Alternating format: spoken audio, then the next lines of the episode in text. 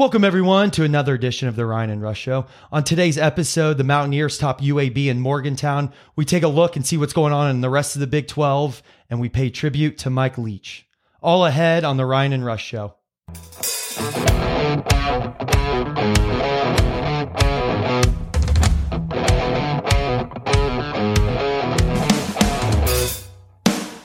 And we welcome you back to your source for West Virginia sports. I'm Rambling Rush. He's Moneyline Mac. We are the Ryan and Rush Show, and we're getting right into it.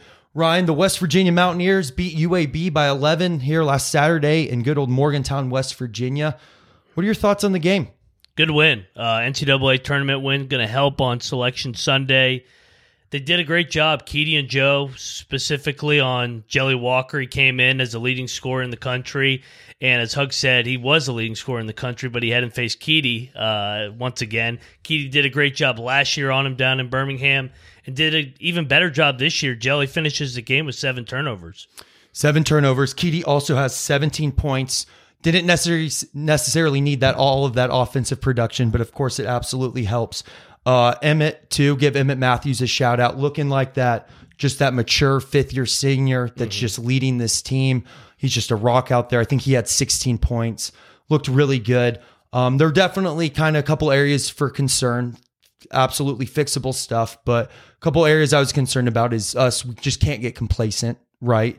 Is up by a good bit, and then you know comes around the second half. You know that 10 to 14 minute mark when you know things can get a little chill.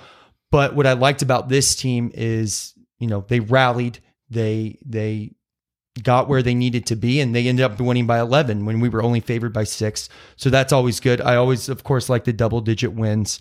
Um, Okonkwo is, you know, looking young, but hey, he's getting that experience now. Um, I'm sure Bob Huggins will have him more than ready for for conference play and and ready to go there.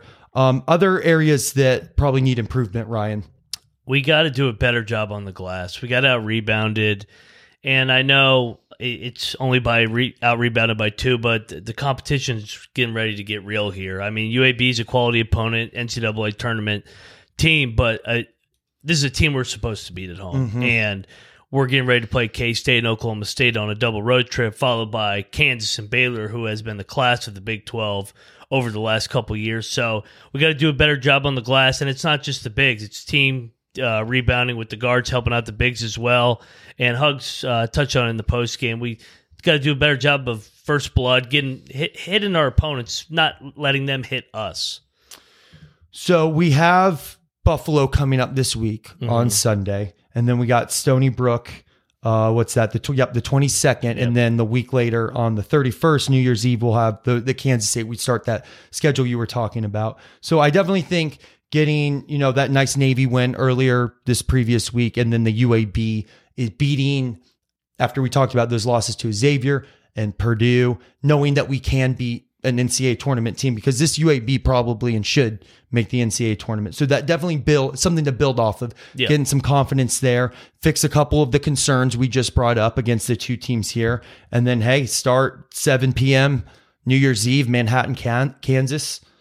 Good, good, good place to make a nice statement going into Big 12 play. Yeah, no, it's going to get real here really quickly. And we'll touch on the Big 12. I mean, everybody has done a good job in the Big 12, 1 through 10, at at least putting themselves in a position to be in position going into the league. So nobody's killed themselves where you have three or four buy game losses where it's like, man, we got to basically go 13 and 5 or 12 and 6 in Big 12 play just to even be on the bubble. Everybody is in a position right now where if they go 500, they're going to get to the NCAA tournament.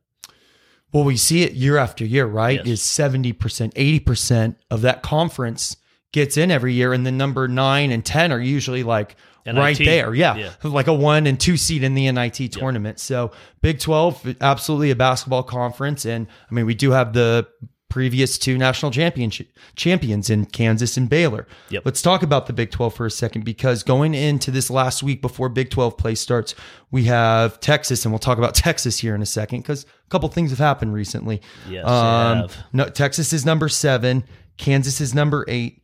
Baylor, Baylor is number 11 and TCU is 21. We have everyone but the Oklahomas, Oklahoma State and Oklahoma getting top 25 votes. So basically the whole conference on the fringe.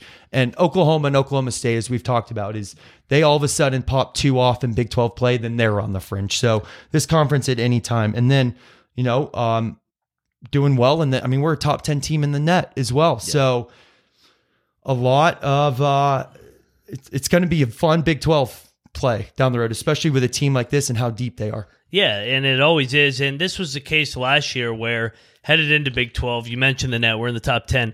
Everybody in the Big 12 is in the top 75. You yeah. take it a step further at advanced analytics with KenPom and shot quality. In KenPom, everybody's in the top 55. In uh, shot quality, uh, it's everybody's in the top 75. So it's 10 teams that are legitimate NCAA tournament teams. And then at the top of the league, you got a couple Final Four contenders as well. Obviously, not everybody's going to make the tournament because somebody's got to lose all these games that we're going to play over the next couple months. But the Big 12, once again, by far the best league in America. You you pick whatever analytical stat category you want. The Big 12 is the best, and it and they have true home court advantages with the college towns. I mean, you you look at the Oklahoma, Stillwater, Norman, the Kansas, Manhattan. Everybody knows about Lawrence, Ames, Iowa, Lubbock. What Lubbock's turned into. Uh, Fort Worth is all of a sudden a good place, uh, good home court. So it's going to be tough to play everywhere in this league once again. Well, even here, Morgantown, well, West yeah, Virginia, that's that, a given. Well, of course, yeah. but it, it, it's a given, but yeah. I also mean it from a non-biased perspective in the sense you even see it in football. People don't want to Midwest teams, especially in the warm areas, they don't want to come to Morgantown. The travel, yeah, it the travel, the, the the. I'm not saying that obviously Kansas can get pretty cold, right?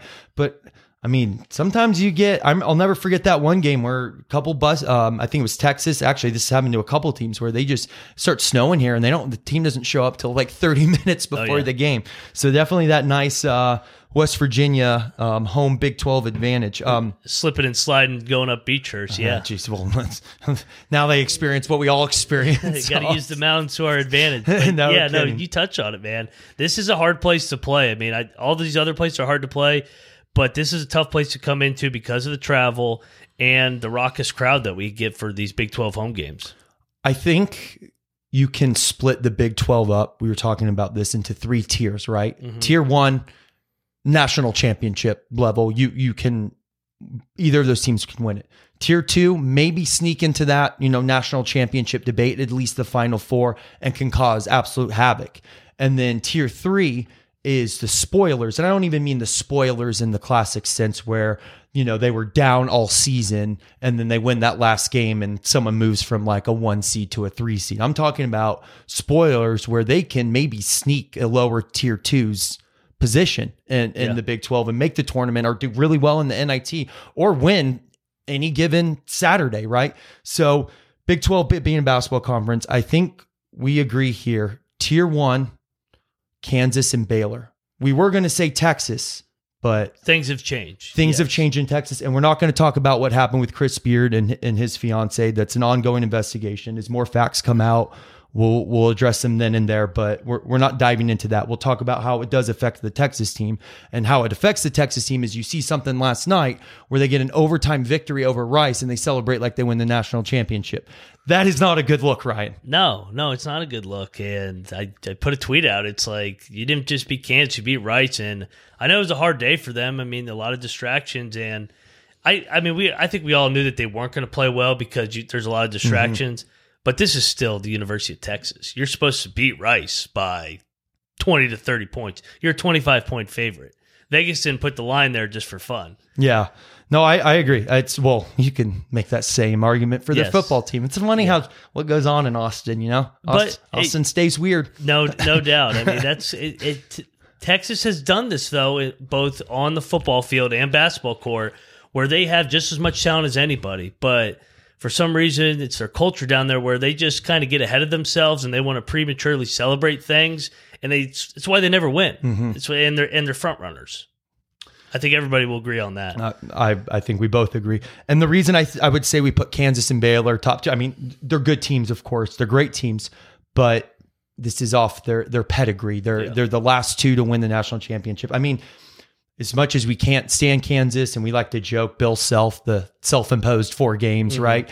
Is, I mean, they did win the national championship. And until they get knocked down, I mean, they they are the favorites. I mean, it just it No just doubt. is what it is. Same thing with Baylor. But the thing about Baylor, Ryan, and you know, they may be kind of straddling that tier two line because they just don't from that national championship team two years ago. There's something missing, and I'll tell you what, when Jalen Bridges comes back to Morgantown, that game's gonna be popping. We're we're No we remember that. So. yeah. No, they don't. They don't have the toughness that they've had. The vital, the JTT, those guards that they had, they're not as tough as they've been uh, on the defensive side of things. And for Kansas, Kansas has started to get better and better. I was a little suspect on them earlier in the year, but they just went to Missouri in a hostile environment and won by thirty, and it probably wasn't even that close. So I would actually like. We agree that they're both in the tier one because they're both championship level over the last couple of years. But Kansas is better than Baylor, at least so far this year. I agree. I agree. Tier two, Ryan. What what what are your teams that you're putting in the tier two? So obviously the Mountaineers, and then we, we agree tier two is more. These are solid NCAA tournament teams as of right now that have a chance to get to the second weekend, and maybe you get a great draw, great bracket. Uh, South Carolina, like in 2017, if everybody remembers that run. Oh, was I'm- someone I'm- on that staff? I'm that a little biased. Uh, you get a great bracket, great. You get hot at the right time. You can go on a run and get to the Final Four. Uh, I'll go us. I'll go TCU.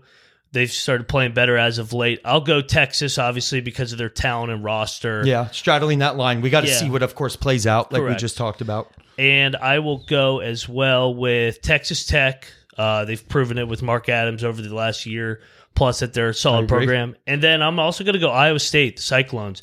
They beat North Carolina already in the non-conference. They got some impressive wins. They have a great home court advantage. TJ Otzelberger does a great job, and they did exactly what we're talking about last year. They were a tier three team that got in as like one of the last teams and got a great draw and got to the Sweet 16. And we beat them. Yes, So, yes, Yeah. soundly. yes. So I agree. And then, of course, tier three, that leaves the Oklahomas and Kansas State, which those three teams is what we talked about with the Oklahomas. And I know TCU falls under this, but this was kind of one of those more shocks. And then obviously TCU's worked their way back into the top mm-hmm. 25. But both Oklahomas lost by games where they've paid opponents to come play them. And then Kansas State. But the thing about Kansas State is, especially in Manhattan, you know, I mean, anything can happen there. So just because these are tier three teams does Yeah. not mean we're taking them lightly. This is the Big 12. and I just touched on with Iowa State. One of those three will be the this year's Iowa State, Mm-hmm. where they'll go on a run in, in the Big Twelve play, go eight and ten, and they'll get in the dance and win a game. You Yeah. could you could book it. It happens every year. Last year it happened with TCU. They were tier three headed in, and they got hot, got up to about the five seed in Big Twelve, and then they won an NCAA tournament game and should have beaten Arizona in the round of thirty two as well, if not for a controversial call. I remember that one here. Yeah. So looking at how this kind of the tier system we we created here, the old Ryan and Rush tier system. Follow us on social media for all our updates, uh, Twitter, Instagram, and of course take us on those country roads on Apple and Spotify as well. Leave us a five star uh, review, subscribe to us, and maybe we'll send you a gift. So appreciate all that you do as an audience. We love you. So as we talked about, got Buffalo this Sunday, Stony Brook uh, the following Wednesday before Christmas break. So those are kind of the the two games to you know get really get hopefully any guys going. Yeah. Um, settle any kinks. You know, get really the right mindset going into to Big Twelve play. And then we're at the thirty first. We're at Kansas State as we talked about, and then on the second of January we're at Oklahoma State. So there you go. There's two tier three teams right there. Obviously, we can't take them lightly, and we're at their place, but.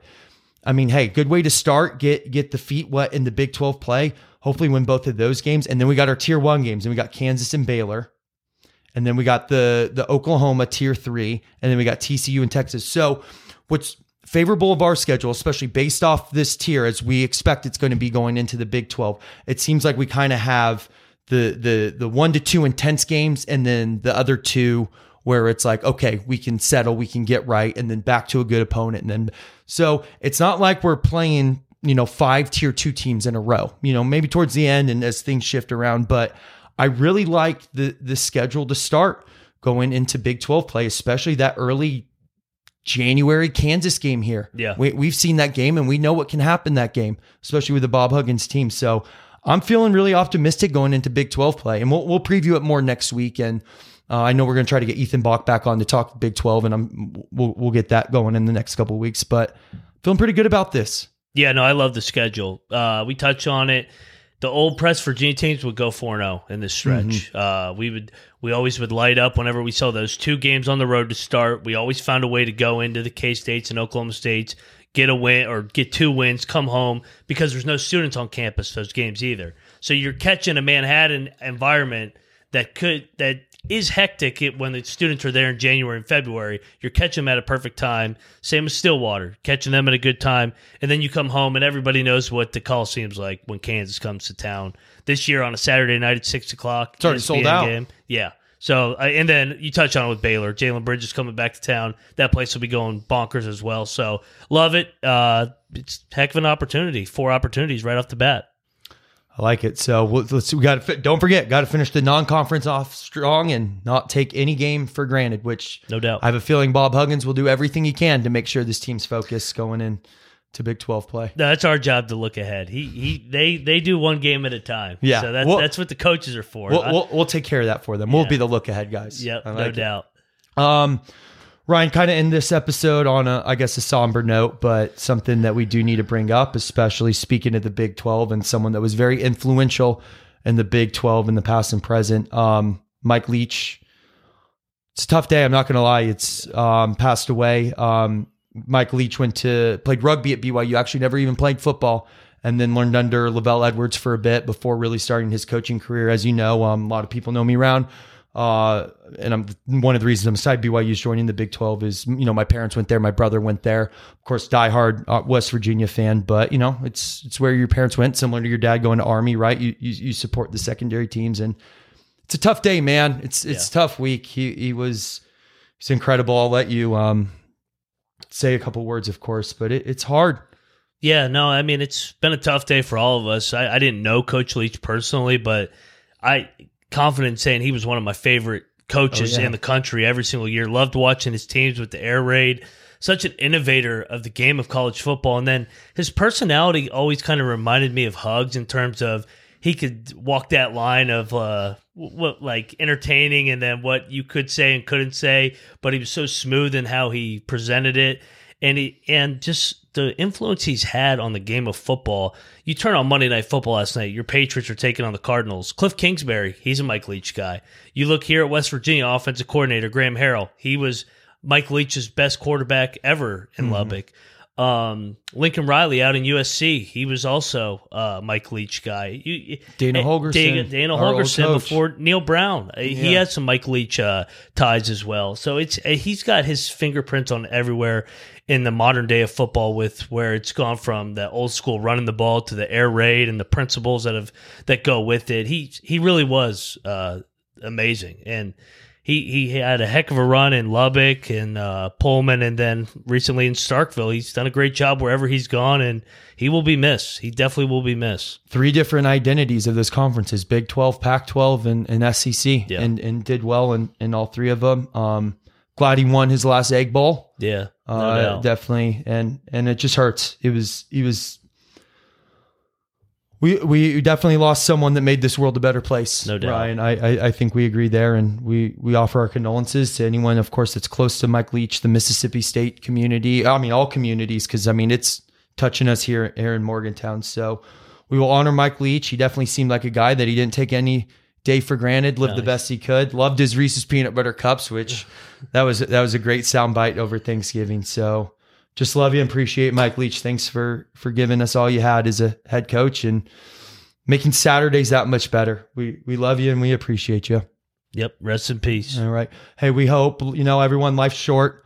Um, live every day the, the best you can. Thank the people around you, um, especially headed into the Christmas time and New Year's. You know, do what you got to do to get right. Hug your loved ones. Help someone less fortunate than you, and just do the best you can. Um, go Mountaineers. Uh, looking forward to some Big 12 play here. Let's finish these last two games strong. And from the Ryan and Rush Show, we wish you a very Merry Christmas and a Happy New Year. Love y'all. Go Mountaineers.